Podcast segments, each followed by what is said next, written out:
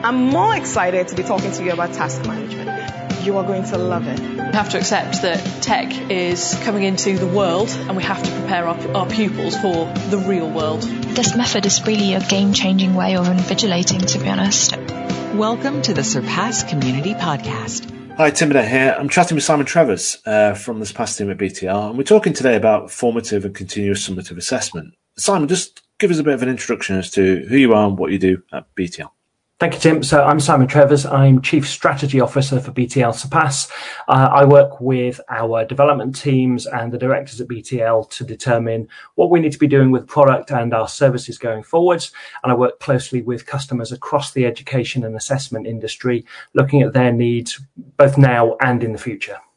Perfect. And you're going to be talking at an event, um, a Westminster Education Forum event, talking mainly about English schools and assessment. But yeah, I think this topic really, you know, is pertinent to every every country and uh, you know all the all the action that we've seen really uh, recently. But you're talking about the role of formative and continuous summative assessment in the general qualifications. So that's kind of schools based examinations. Um, what, just tell us a, a, a kind of briefly what you're planning to kind of talk about as part of that uh, session? Well, I think one of the key challenges is having the right tools available to aid assessment. And even in normal times, that can be a challenge in terms of what are the needs of the students? What are the needs of the particular qualifications that are being assessed? What are the skills that you're looking to assess for the students that the students themselves have, of course?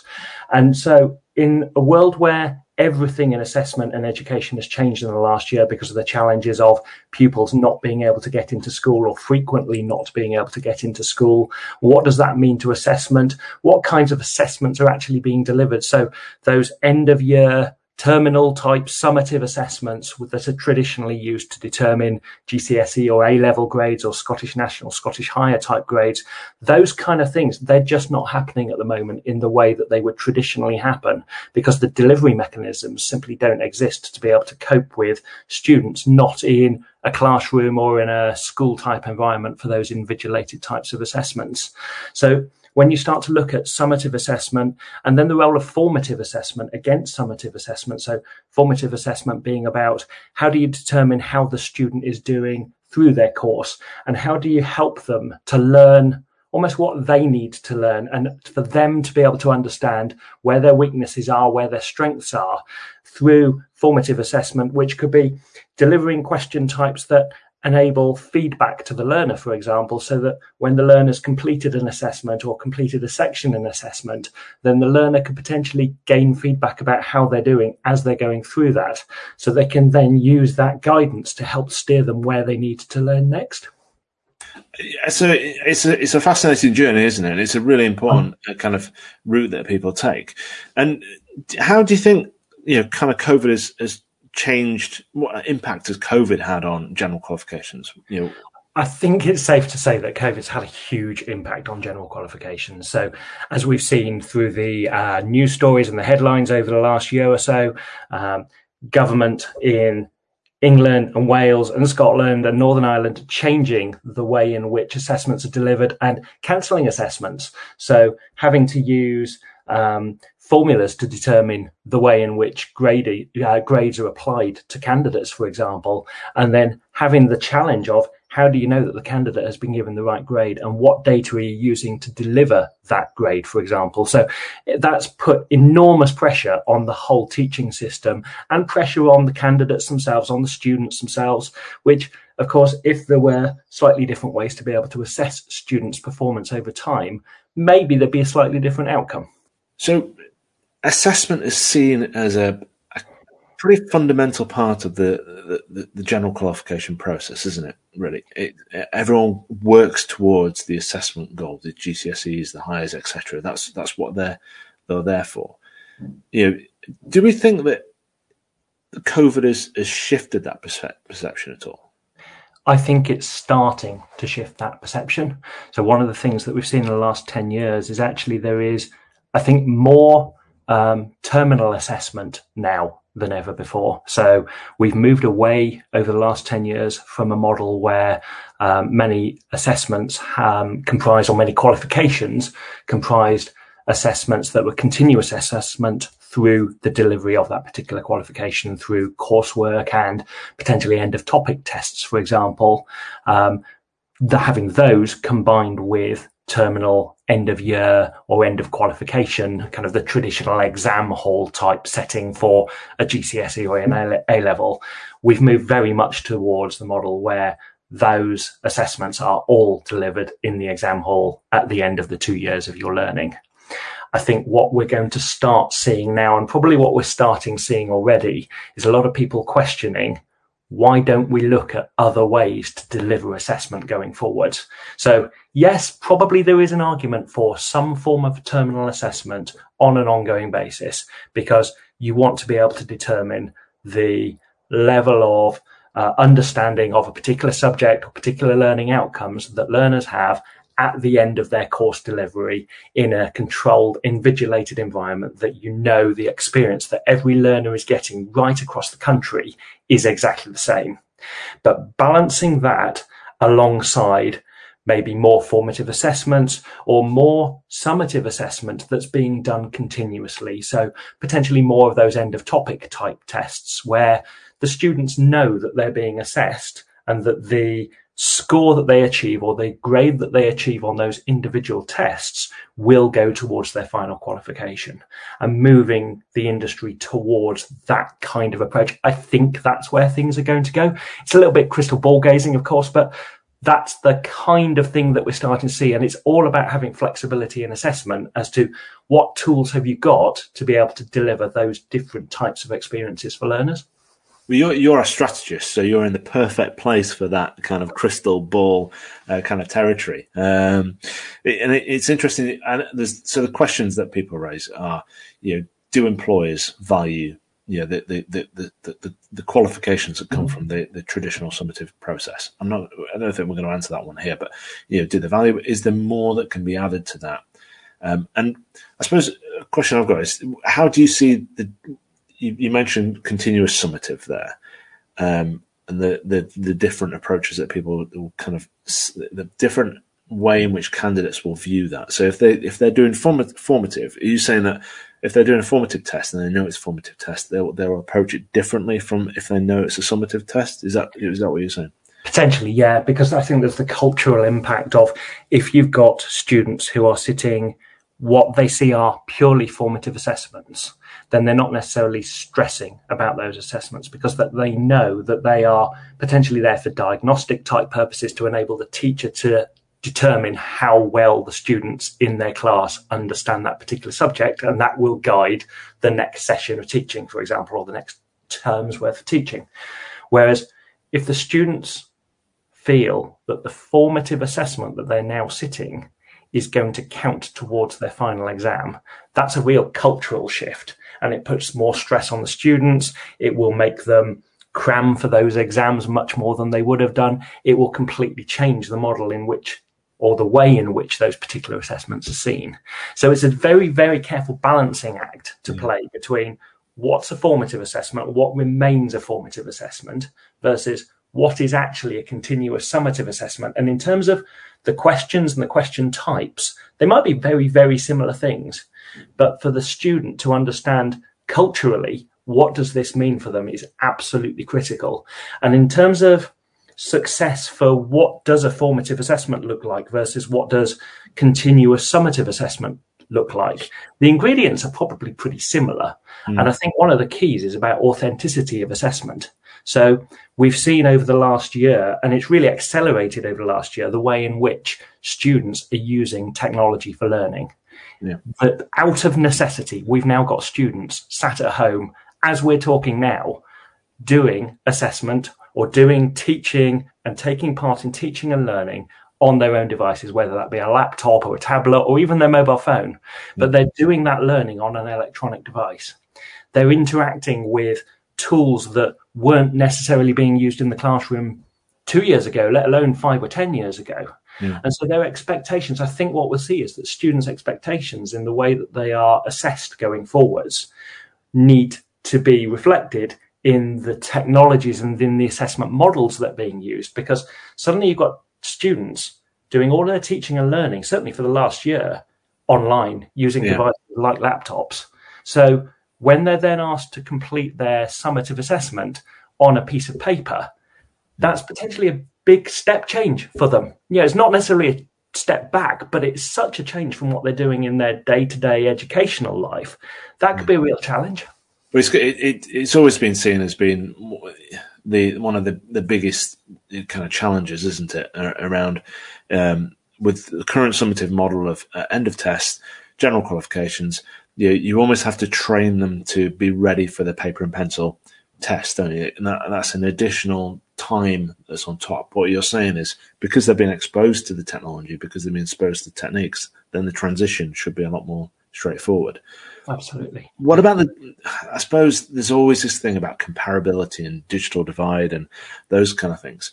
Um, you know, people always see those as being almost a blocker. I, I know there have been a few events where people have almost talked about talk about social mobility, and they, it's almost like people are saying until the last child puts down the pencil, we can't all pick up the tablet, pick up the computer because it just will not be a comparable experience.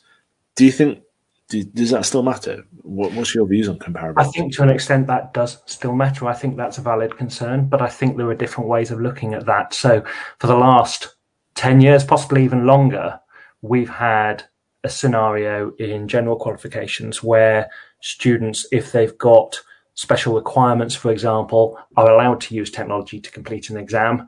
So they can do their handwritten exam instead using word processing software and then have that uh, document printed out at the end of their assessment and maybe they have to sign it, but they've actually interacted with that assessment electronically. So there have always been, or for a long time, there have been ways of dealing with exceptions. And I think what we'll probably see going forwards is that the exception model changes. So yeah. maybe in the future, the norm is digital delivery, where the, the exception becomes paper for those yeah. students who want to or need to for particular accessibility purposes, for example. Mm. And then the challenge is how do you ensure the kind of equivalence between the different types of assessment? And I think that's something that we've seen in other industries happen a lot over the last few years. So in the work that we in the Surpass team have done with uh, vocational and functional skills providers, for example, and with certification bodies. So working with lots of different accountancy qualifications providers. And we've seen those industries move from paper delivery to on-screen delivery and maintain the equivalence in difficulty in assessment from year to year and from paper. And so when those industries have gone through transition, and they've obviously done a lot of work to make sure, to ensure that the assessments that are being delivered now are authentic and as difficult as the assessments were when they were delivered on paper three, four, five, six years ago, we've yeah. seen that change. And so that learning, that experience is there for general qualifications to look at that and to be able to determine what the best way forward is to move forward. But maintaining that accessibility for all students, as you point out, kind of yeah. there will be some students who because of the digital divide, maybe they don't have computers or they don't have capability to use a computer for accessibility reasons, for example. But determining an assessment model that can manage across all of those different delivery mechanisms, that's absolutely doable using the right technologies in the right way. Yeah, yeah, I think you're absolutely right. So the, the idea of everyone suddenly, because it's always been a challenge, you can't suddenly switch, you know, GCSEs, English assessment, you know, to digital because there just isn't the, the capacity there in the network in terms of computers, is there?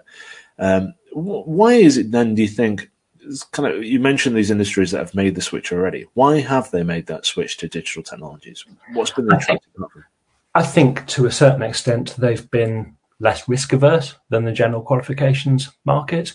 Yeah. I think obviously the the challenge of general qualifications is potentially a little bit different as well in terms of the volume and the number of assessments that are all being delivered at roughly the same time. Yeah. But that can also be turned on its head to be an opportunity. So if you start to look at the capabilities of, of, things that you can do with on-screen online assessment that you can't necessarily do with paper particularly easily. So for example, if you've got a question bank with 100 questions in it on a particular topic or on a particular learning outcome, you can do things like dynamically generate the tests mm. so that different students get different tests and a slightly different test experience, but you determine that test experience based on the metadata around the questions in that question bank, for example, so that you can ensure from a statistical purpose and from an equivalence purpose, every single candidate is receiving a test that in total is as difficult or as easy as every other candidate's test is difficult or easy and testing those different learning outcomes. So you can do things like increasing test security. And so you could potentially have three candidates sat next to each other in a world without COVID, obviously in close proximity, all yeah. getting three different versions of the same test and mm. actually 20 different candidates getting 20 different versions of the same test. But taking that model and applying that to the home learning approach, for example, where you might want to do continuous uh, continuous summative assessment, where mm. the candidates are interacting with their laptop or their tablet or their mobile to complete those summative type assessments, but maybe they are small end of topic tests. Yeah. But taking advantage of the flexibility that digital delivery gets you, that could be a real game changer for general qualifications. I think you're absolutely right. I think what was it really interesting though, you said about the, the kind of continuous bit is the you mentioned about stress. Do you think by almost breaking it up into across the board, it, it could be less stressful? Because that's one of the big concerns about traditional examinations is the amount of pressure we put on the candidates. Um, do you think it could be less stressful? I think it could be potentially, yeah, because I think one of the opportunities that comes out of continuous summative assessment is the fact that the candidate can see how they're doing as they're going through the course. So yeah. that if they know that they have not done so well in one particular topic, for example, but they've got strength in another topic, they can focus on that other topic as part of the next part of their course, for example, but they haven't got all of that stress all in one go in a terminal exam at yeah. the end of the qualification. Yeah, it doesn't come down to that one day, does it? It's that's that's exactly. the big thing, isn't yeah. it? The hay fever yeah. season in summer and the hot hall or something like that that, that can interfere with them, yeah. or the bad trip to school. But um, I, I, think what's also important in relation to that is using different types of assessment. Yeah. Through the formative, summative assessment experience. So it may be we know that different candidates, different students interact better or worse with different types of examination. Yeah. So using the flexibility that on-screen assessment can give you in terms of you could mix and match multiple choice questions with long form essay responses with being able to analyze uh, complex source material, for example, to be able to create a short essay précis of a particular subject, for example. Virtual experiments or something like that as well. Yeah, absolutely. Yeah. Yeah. yeah. And in terms of the um, I suppose one of the, the, challenges potentially might be as well is um, you know there's different schools teaching different things at different paces. Um, so do you see the model where one school could take a continuous assessment in a particular topic, um, let's say um, at the start of the year, whereas another school saves that until later on in the year? Would that work as a model? I think potentially it would do, yeah, because I think back to that point about if you've got an item bank with enough questions in it, or a question bank with enough questions in it, yeah. then being able to have that test security so that you haven't got one set of students who've sat that particular test talking to the next group of students who haven't yet sat that test to tell them the answers or tell them the questions that they're going to get in which order. Because even if they're getting the same questions, they might be in a different order. But if you've got enough questions in your question bank to ensure that different candidates are receiving different versions of the exam, so they're being taught on what they've learned. Uh, sorry, they're being assessed on what they've learned rather than being assessed on these three specific questions. Yeah. Then you can demonstrate a wider knowledge of your subject potentially as well. So obviously, it, it takes time to build large item banks. Um, yeah, so you couldn't make the switch straight away. So in theory, do you think over a period, let's say five years, you retain you know, the summative examination processes is, but as, as you build, you start to introduce more continuous summative assessment and build from there. Do you think that might be a, route to, I to think transition? I think, I, th- I think that's absolutely the route because that I think is the, the lowest risk way to yeah. take uh, assessment into more formative, continuous summative assessment and be able to use the outcomes from those continuous summative assessments towards a final qualification, but doing it not in baby steps, but in a controlled manner, yeah. so that maybe you take a particular topic and do a summative assessment after three months on that particular topic, analyze the results from that, check that the results are consistent across different schools in different areas, different geographies, different learning outcomes for the different candidates studying those particular subjects, and then use that to inform what's the next step and what's the next step. And it might be that in year one, 10% of um, uh, uh, a particular course, for example, might be assessed continuously.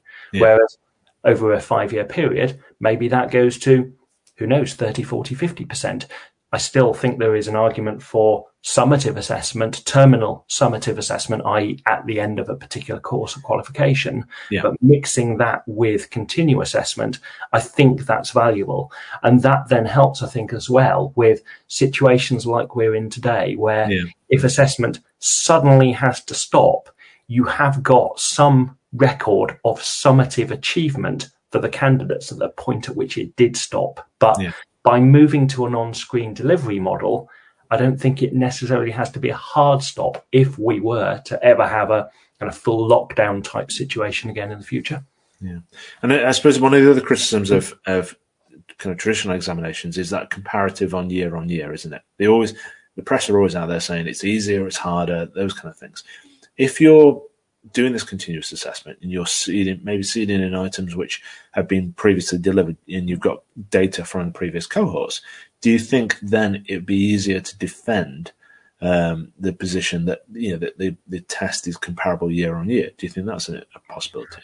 I think it is, yeah, and I think one of the benefits of on-screen delivery is that you can tweak the assessment potentially more easily than tweaking assessment that's going to be delivered on paper and then you've got to print many yeah. hundreds of thousands of pieces of paper and distribute them around the country. Yeah. Um, you can also react more rapidly. So if you want to change the curriculum, for example, because there's a particular challenge with teaching a particular area of the curriculum because you've got yeah. students in your chemistry experiments, for example, it's not the same watching a chemistry experiment on a laptop or a TV screen as it is actually seeing it in person in a laboratory. So maybe you want to, at very short notice, change the way in which a particular module is assessed with mm. different questions or different question types or simulations of um, uh, experiments that you want the candidate to interact with electronically. On-screen assessment and continuous ass- assessment gives you the capability and the flexibility to be able to do that. So there's other benefits as well. And I think uh, my kind of final question, I suppose, is around authenticity of the assessment. You know, you've you've touched on it a little bit, but I just want to come back to it slightly. Do you think an on-screen assessment can be authentic? You know, does it would it would it carry everything that needs it Yes, I do. And the reason I can confidently say that is because we've seen that in other assessment industries, other education industries. So outside of general qualifications, the work that we do in the Surpass team with vocational and functional skills providers, with professional certification bodies in medical space, in accountancy space, for example, having authentic assessments is absolutely critical in those different industries.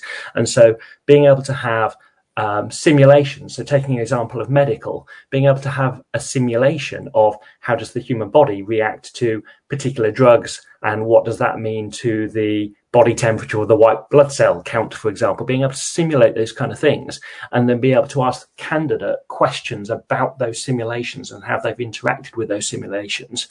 Uh, in the accountancy industry, being able to interact with complex spreadsheet question types where the response from the candidate is a combination it might be a combination of a balance sheet and a purchase ledger alongside a long form essay response explaining the health of a particular company for example based on analysis of their balance sheet.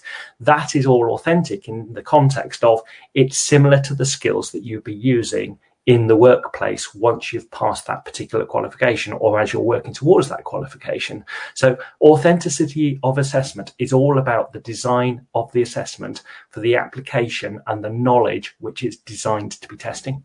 Yeah, yeah, and it, and it kind of helps to overcome this challenge. It, it's always faced around the idea that GCSEs and you know traditional terminal, terminal summative assessments are knowledge recall that you you forget it's practical stuff, isn't it? It's it's you know it, there is knowledge there definitely, but there is a practical, and it also that then also helps to alleviate some of the concerns around cheating, etc. Because it's not just about knowing the question and regurgitating; it's about being able to do it, isn't it? Yes, absolutely. Yeah, and I think one other point that it's worth making in in terms of the on-screen delivery, there's yeah, there might be a perception that um, if you're not sitting an exam in an exam hall with the invigilator walking around, who quite frequently is the teacher, then it maybe it's not as secure. Well, actually, through on-screen delivery, you can do remotely invigilated, online proctored type assessments where the invigilator or the proctor just happens to be at the other end of the webcam, for example. Yeah. But the fact that you're able to see the candidate's screen, you're able to um, see what they're interacting with on screen. You can potentially have a video recording of the candidate taking part in their assessment. So, from a security point of view, it's as secure. It's a different type of security, yeah. but arguably it's as secure. And if you combine that with capabilities of on-screen assessment to be able to deliver different questions to different candidates to maintain the test security as, as well so that the items or the questions aren't compromised. Then taking advantage of all those benefits of on-screen delivery is absolutely key to making this a, a success going forward. Yeah, and it's, it solves all those you, you, mentioned proctoring there, and it does solve all those kind of uh, concerns people have about you know corruption at test centers and it, or let's say solves it. it it reduces that risk. It's all about mitigation of risk in different forms. So just a kind of final question then. We, will just back off that crystal ball we, we mentioned. What would you say good will look like in five years time I think good in five years' time looks like having a lot more continuous assessment, but having that assessment delivered on screen so that you can take advantage of the flexibility and the security features that are built into on screen delivery. And I think that then enables students, teaching staff, the assessment industry generally, general qualifications assessment industry, to a move to a model whereby there's much more flexibility for the students. There's more authenticity to the assessments, and potentially maybe there's a reasonable percentage of assessments that aren't being delivered summatively, but are being delivered continuously. And yeah. so having that um, almost um, you know, it's almost an insurance policy, isn't it? That mm. if you get to a point where you can't run those summative assessments in the school hall at the end of the two years for whatever qualification the students are learning, you've got the summative data from how they've performed during their teaching and learning on an ongoing basis. And that's got to be good for everyone. Yeah, it'd be perfect for everyone. I think that'd be brilliant. Thank you, Simon. That's been absolutely excellent. I really do appreciate it. It's been a fascinating insight into your brain and your your strategic view uh, for for Surpass. Um, so thank you very much, and uh, thank you for speaking. Thank you, Tim. Thank you. We hope you enjoyed listening to today's podcast. To keep up to date with the latest information from our Surpass community, visit surpass.com. We'll be back with another podcast soon. Thank you for listening.